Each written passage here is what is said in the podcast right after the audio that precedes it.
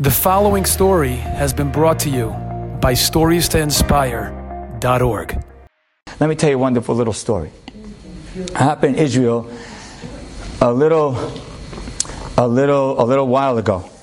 There was a young man in Kollel, studying Kollel. He had a few children, very, very small house, wonderful kids, but a teeny house. And he came to the rabbi ahead of the kollel and he said, I don't know what to do. I think I might need to make a little extension on my house, like add a couple of rooms. But it's going to cost this amount of money that I completely don't have. I'd have to borrow it and hope that maybe I could pay back over a very long amount of time.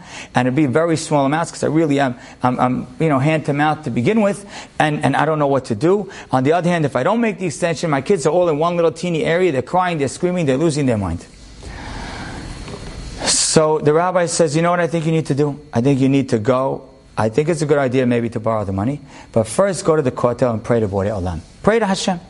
So the man goes to the kotel, goes up against the wall, and right when he starts thinking about his children, he starts hysterical crying. And he's praying, and he's crying, and he's praying. Finally, he's done. He starts to turn around, and a man taps him on the shoulder. Well dressed man. He says to him, You look so sincere. What's happening? He says, tells him his story. He says, Wow, that's an incredible story. I love your sincerity. I love your genuineness. I just came here from America, pulls out a checkbook, writes him a check, says, Whatever the number is, paid for. The man can't believe it. He goes back to his kollel. He tells the rabbi, Rabbi, you don't believe it. I got exactly what I prayed for. The man came. I couldn't believe it. I had to exchange numbers with the person. It covers all the cost of everything. Gave it to me as a gift. I can't believe it. There was another kollel man standing right there. He says, Wow, this is a great story. He also has a small house and also needs an extension. He goes back to the kotel, stands in the exact same spot, starts praying, starts crying, he's waiting. Finally, he gets a tap on his shoulder. He turns around. It's a poor person wants a shekel. so he gives the man a shekel. He turns around, keeps praying. He's waiting. He's waiting. Nothing happens. He goes back to the rabbi and says, I understand. My friend went to the kotel. He got the tap on his shoulder. He got everything he needed. I went to the kotel. I get a tap on his shoulder. The guy wants a shekel. What, what happened? The rabbi says, very simple. He went to the kotel trusting in God and waiting for Hashem's response. You went to the kotel waiting for a tap. So you got a tap. You got exactly what you were waiting for.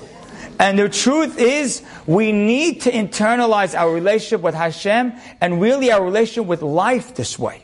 We, our expectations are sometimes so large that when they get, sometimes we get a disappointing response, we, we overreact so much more than is necessary. It is painful. Don't let me minimize it. Rejection is painful, and anyone who's ever experienced it, and especially someone who's experienced it often, knows how painful it is. But your job is to stop the bleeding and don't allow the rejection to equal dejection. And the only way to do it is stop, take feedback from the world, and take feedback from God, because you stop and you realize all of this is from Him. Thank you very much. Enjoyed this story?